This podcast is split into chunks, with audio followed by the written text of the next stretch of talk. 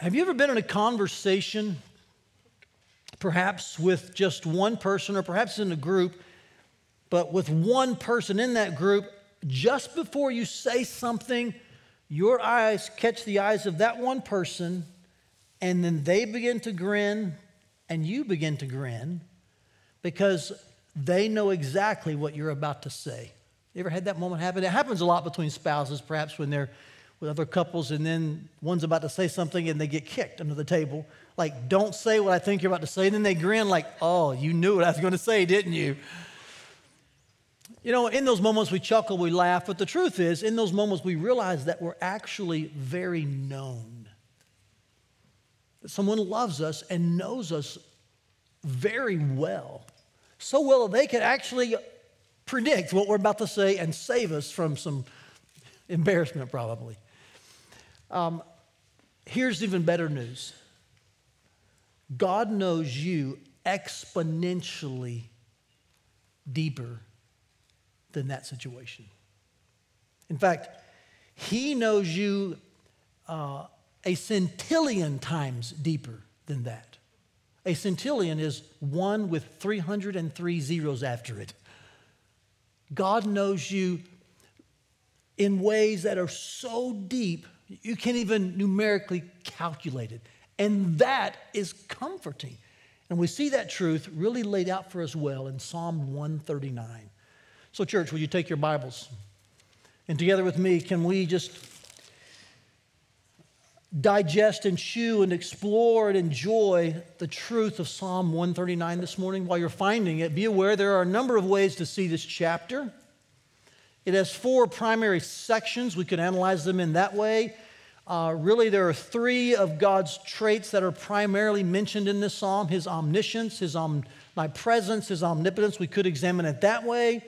Uh, there's a number of responses that are in this chapter. We could look at those. There's an odd prayer in this chapter. We could look at that. But regardless of how you choose to perhaps um, you know, break this down and analyze it, there are two primary truths that just surface in almost every verse, for sure in every paragraph. There are two um, non-negotiable theological truths that always rise to the top. Here they are.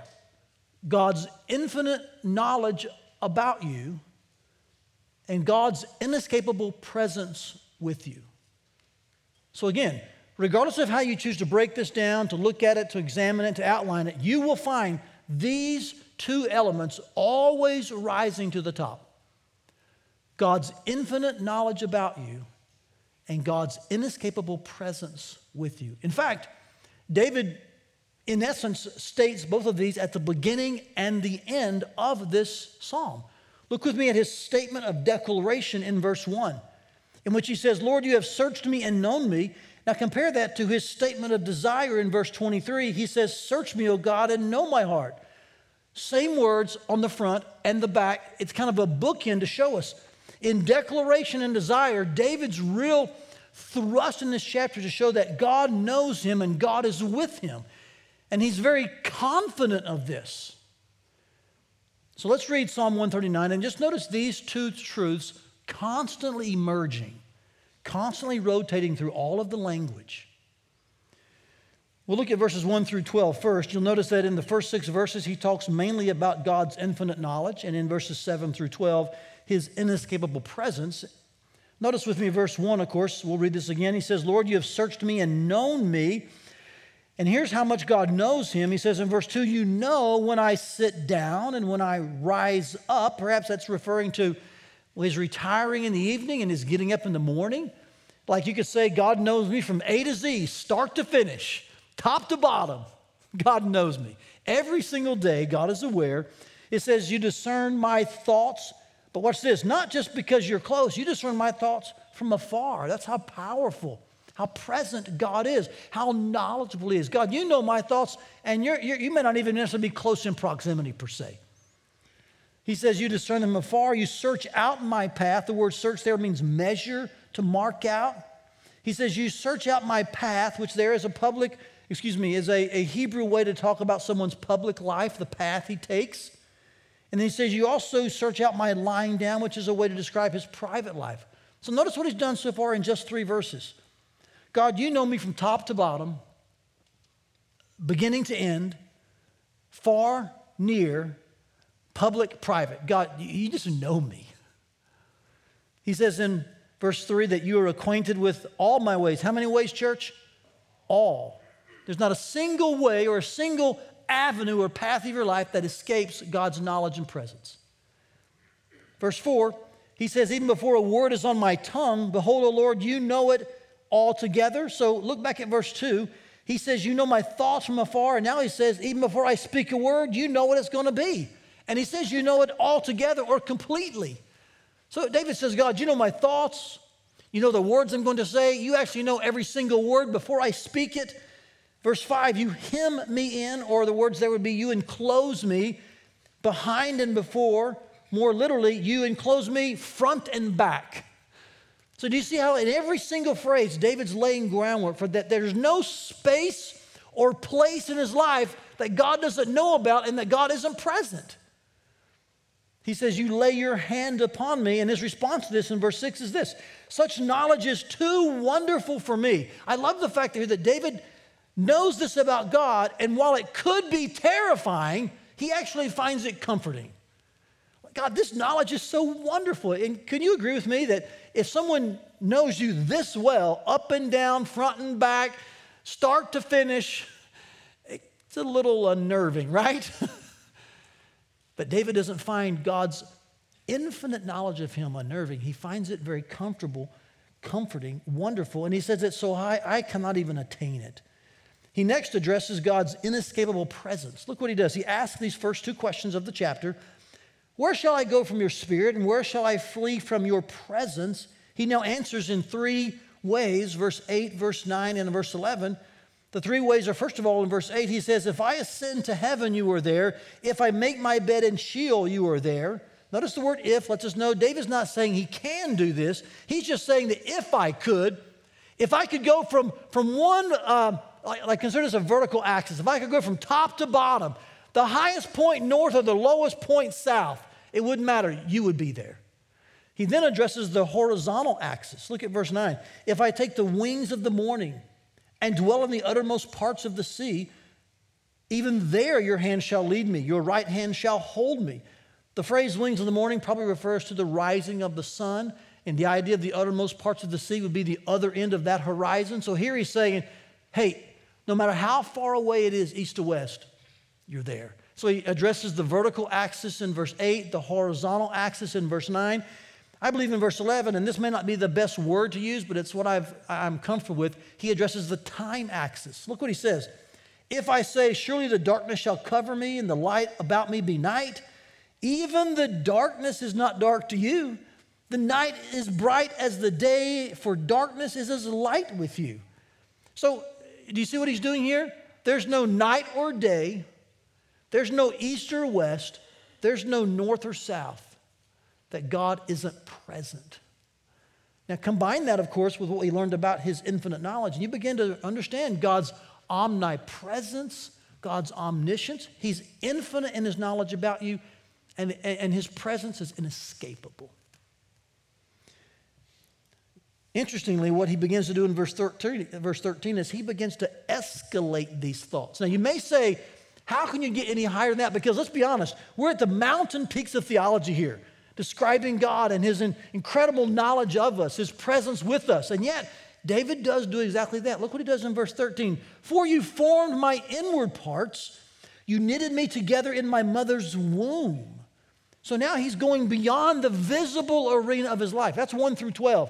God, no matter where I am, north, south, east, west, start, finish, top to bottom, there's nothing invisible to you. In fact, he, he now says this, even so, Lord, you knew me, you formed me in my inward parts. You were there in the womb. Before anyone else saw me, you saw me. You were there.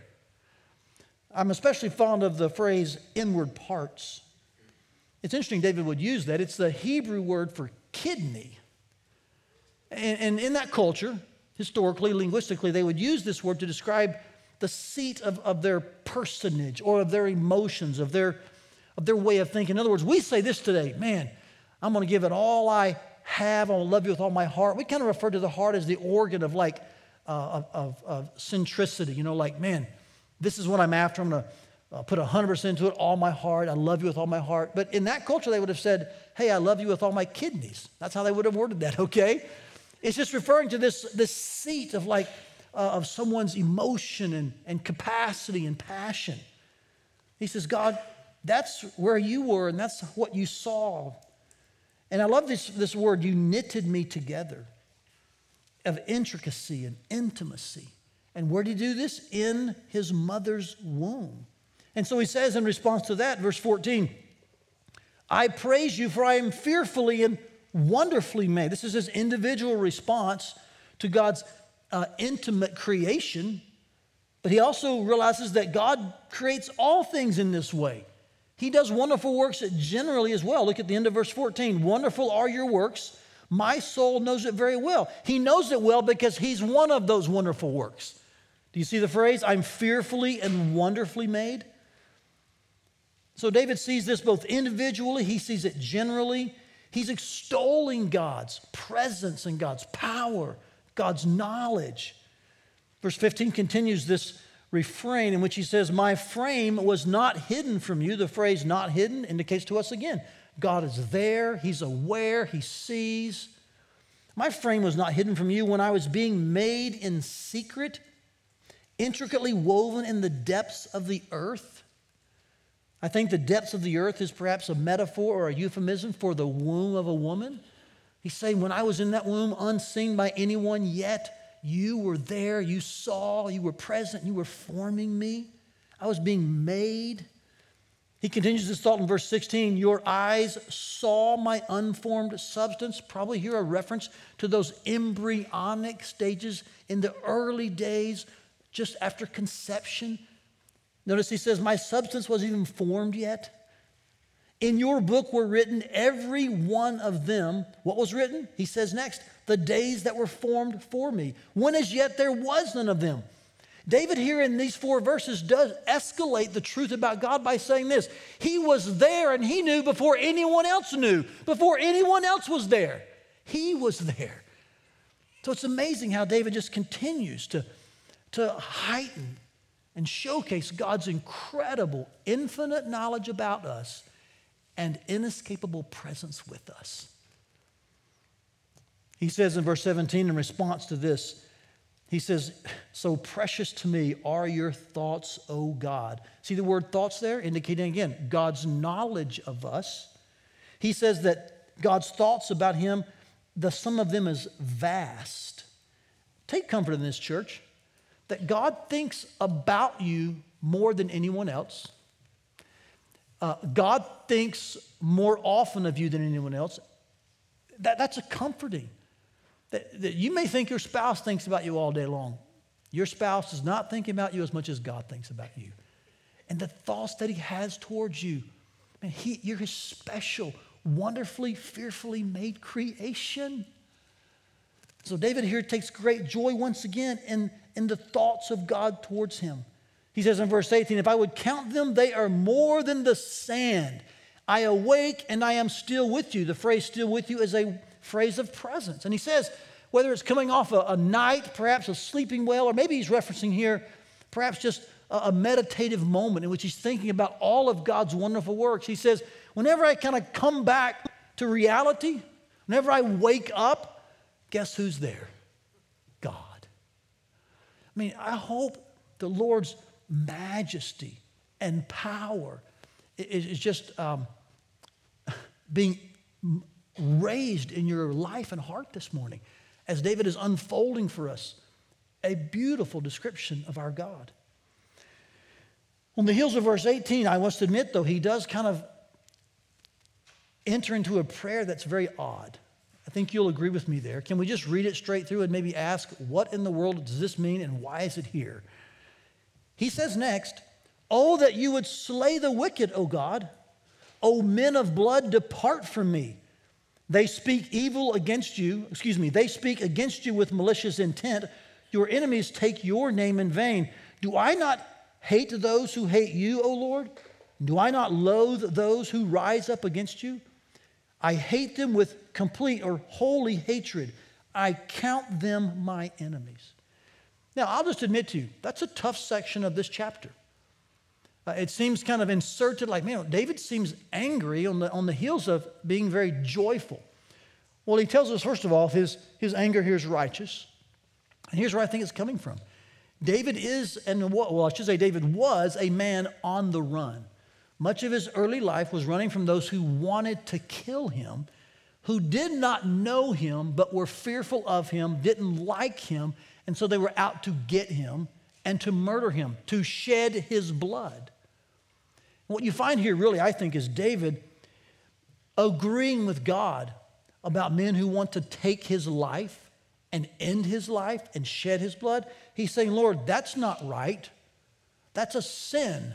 That's, that's wrong, and I agree with you. That, that that's, this shouldn't be. And so he's asking for God's defense in this moment in which they, they don't value his life. He's pleading to God for God's defense, and he's agreeing with God that he does not see life that way. Now, I think a deeper understanding, too, is, is seeing this. This is a very honest prayer. Uh, officially, these are called, as well as some of the other Psalms, imprecatory prayers. And so they're they're they're radically raw. They just come to us in all of their honesty and um, you know rawness. But can I say this to you? No one prays this way to a God that they don't already know knows them. Like, you don't bare your soul in this fashion if you're not confident God knows the intent and motives of your heart and that he's with you. I mean, think about it. You can be with someone that loves you and that you love them and you have this strong relationship, but sometimes, you know, you even, even among those, you question, should I share what's really on my heart? Should I let these words out? What are they going to think? Will this hurt the relationship? But David, apparently, he's got no fear of sharing with God what's, what's intimate in his heart. What he feels about these folks who are after his life, trying to kill him. He says, God, I hate that kind of sin. I'm with you. I want to agree with you. That's detestable.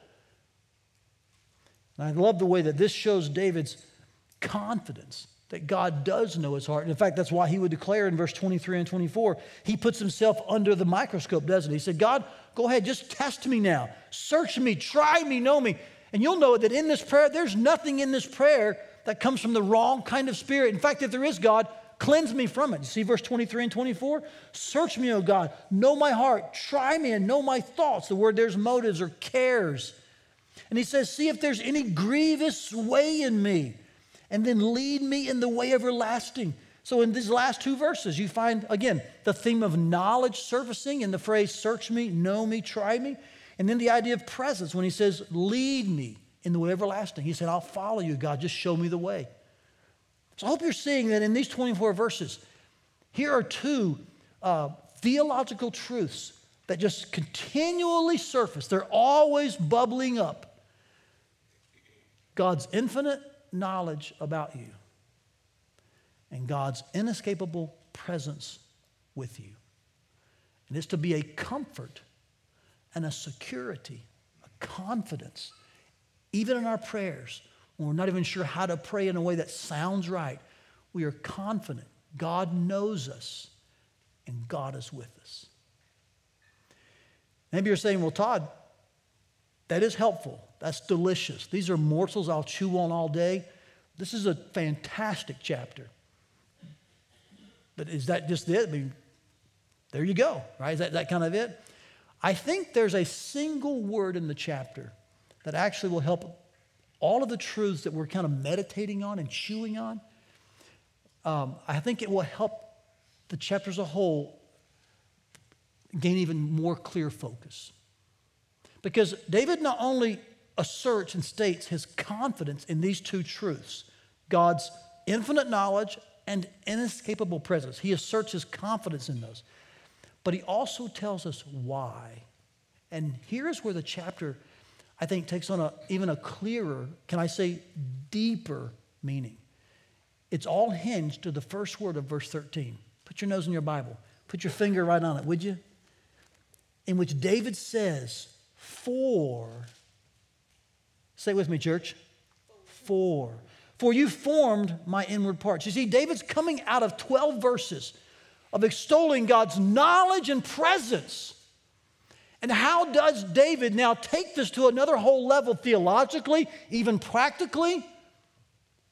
He says, here's why I'm so confident that you know me and that you're with me. It's because you made me. And from verses thirteen through sixteen, I've got them bracketed in my Bible. You should bracket them off. What David does, he, he describes God's intimate creation of his life.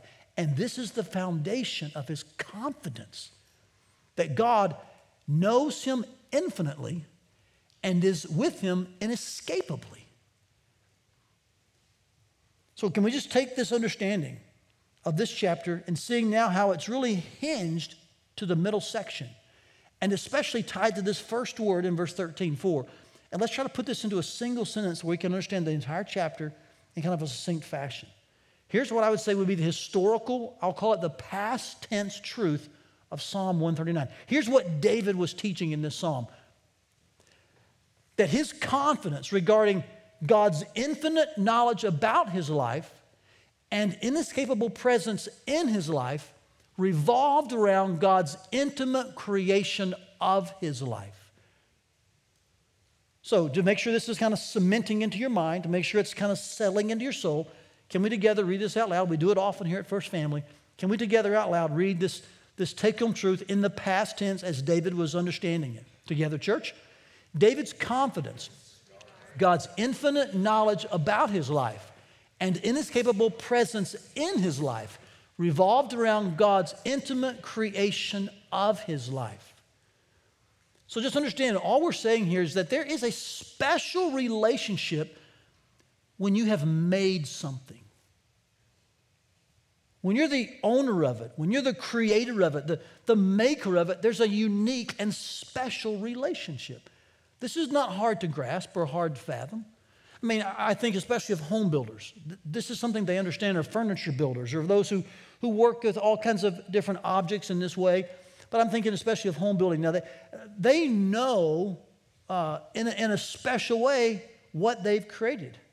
I remember when Julie and I were going to replace the trim in our home. This is several years back.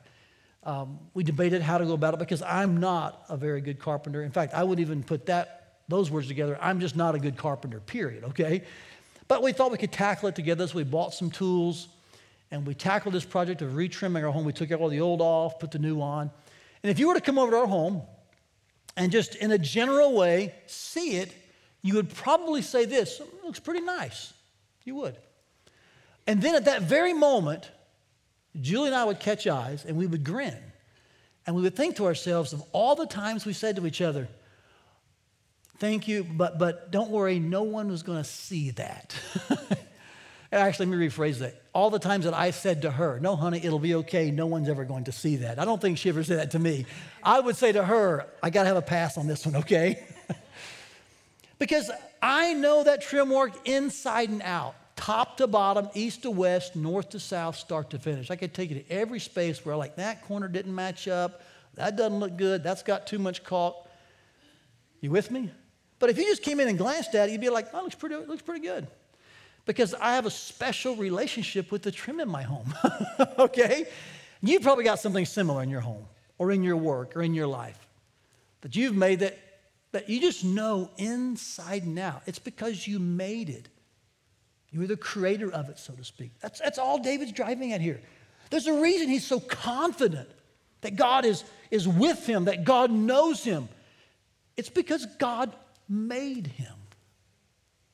So let's take this historical truth, how David worded it and what he asserted, and let's turn it into a timeless principle for us. Same truth, but in twenty twenty-one. And together, can we read this, church? Confidence regarding God's infinite knowledge about my life and inescapable presence in my life revolves around God's intimate creation of my life. So what was true for David is true for you. And this is great news about our God. Because here's what the Bible is not portraying. Every ear listening, every eye watching. This is not some haphazard God. This is not some random, if I get around to hanging out with you, count your lucky stars. This isn't some come and go God that I'll check my schedule and see if I'm available. Oh, I might be busy that day, or I might be a little tied up. This is not some weak God who can't get around to everyone, or you're next in line. The Bible does not present God that way. The God of the Bible is an intentional, proactive, powerful, all-present God who knows you infinitely, who knew you before anyone else on earth ever saw you or knew you, and is with you always. That's the God of the Bible. Yes. Why can we assert that truth? Why can we rest in that truth? It's because God made us intentionally, fearfully, wonderfully, purposefully. Every single one of you are fearfully and wonderfully made in the image of God by God. Now, that truth means many things. I'm not going to take time to list them here. I've written them in my notes. Uh, I will have talked to you about the confidence it gives us, the appropriate warning it is for us, the comfort it brings us. Those are all things that we could apply and, and be helped with. But there's one primary thing that this means, and it's especially important on today, and that's this: that viewing all of life correctly, it starts by valuing the beginning of life biblically. Let your eyes settle on this. Let your heart take in the truth of this chapter and the way it revolves around verses thirteen through sixteen, and the way it's tied to and hinged to the single word for in verse thirteen. For David could have no confidence about God's knowledge and presence. He wouldn't rejoice in that. He wouldn't pray honestly about it. All those things would never happen if David wasn't confident and sure that God was the maker of his life, the creator of his life. And so let's, let's say this, church. Are there issues throughout life? Yes, there are. There are a number of life issues on the cultural radar right now. Most certainly. Vulnerable children, vulnerable families, health issues, Uh, end of life and dying with dignity issues. There's a number of issues that are all about visible life. We never discount those. But there is a priority issue. And I maintain and contend there is a priority issue because the Bible prioritizes the issue. And the priority issue is the beginning of life. And if we waive, can I say it like this? If we surrender this priority issue, if we lose the battle on that issue, we're waving the, the white flag for every other life issue as well. You see, there are those who would claim, what about, and they list other life issues. And the assumption is that because life and the conception of it and the beginning of it is so important that we, we're saying, those other issues don't matter. And that's a fallacy. That argument from the pro-death culture is a smokescreen. Learn to speak through it and to it. The truth is, I thank God for the capital C church and the people in this little c church who are advocates for and, and supporters of and involved in things like foster care, adoption, homelessness, vulnerable families, end-of-life issues, elderly care, and you could list a number of other issues. Praise God for Christians, God's people involved in those. But if it weren't for a stance on the right to being born and the right to life when no one else saw you but God and He was making you, we wouldn't even have those issues to deal with. You see, I think it's a, it's a fallacy to, to engage in what we call whataboutism. To think, well, because you're not addressing these perfectly, you must uh, not think they matter. I think the church can do more than one thing at a time. Amen, church? And so I'm helping you at this moment. Think through the smokescreen of the pro-death culture's current argument. You, we can do more than one thing. We can stand for life in a prioritized fashion at its beginning and also stand for other life issues as well. And we will, and we should. But the point is, there is a priority and a way to your issue. And it is about the beginning of life, where it starts and who makes it and who has the right to take it. And it is God and God alone. That's why I am unapologetically, unashamedly, courageously, and boldly assert and say to you, this church, we will always stand for the priority of the right to life issue, while we also embrace other life issues and be more than a, a you know, just a one kind of aim church. We can do more than one thing at a time, and by God's grace, we will. Now, I hope you've seen what we've done today. We have let the biblical address the cultural. You can insert other words if you'd like. We've let the biblical address the social. We've let the biblical address the political. I don't think I've been political or social or cultural. I think what I've been with you is what churches should be more about, and that is just biblical. And the biblical always informs everything else. Always. It should. And so we know where to stand because we know where the Bible stands, where God lands. Does that make sense? So if you were expecting much more of a political message or much more of a cultural message, what you've got instead is a biblical message that informs our stances and our action. And admittedly, we can take different actions in regards to our pro-death culture and how to stem the tide. We can take those are I have a pretty strong voice publicly on that. I make no bones about it. Some of you may have other actions you take. The Holy Spirit can lead us differently. But here's where we're all going to put our feet. That God is the maker of life. Even in those moments of embryonic forms and conception, He started it, He's making it, He owns it, and only He has the right to take it. So we always, in every issue, for every situation, each opportunity, we let the biblical inform the cultural. So here's why that's important. Because ultimately, at the end of the day, it's not new legislation that we need. Am I for new legislation? I am. I'm praying that we overturn the horrific legal ramifications of the Roe v. Wade decision. I write to that end. I'll speak to that end. I hope there is new legislation, but do I think that's the ultimate answer? I don't. We don't need new loopholes. What's needed is new life. You see, new life from God is what enables a person to see their life correctly under God. We can argue all day long in the halls of capitals. We can lobby. We can debate.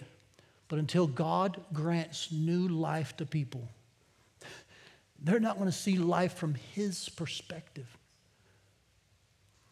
So our main aim, our ultimate prayer is, God, would you breathe new life into us? This is the essence of Liz's story. I so appreciate Liz's courage, her transparency, her vulnerability in showing us that the answer she needed wasn't new legislation or a loophole. It was new life in Christ.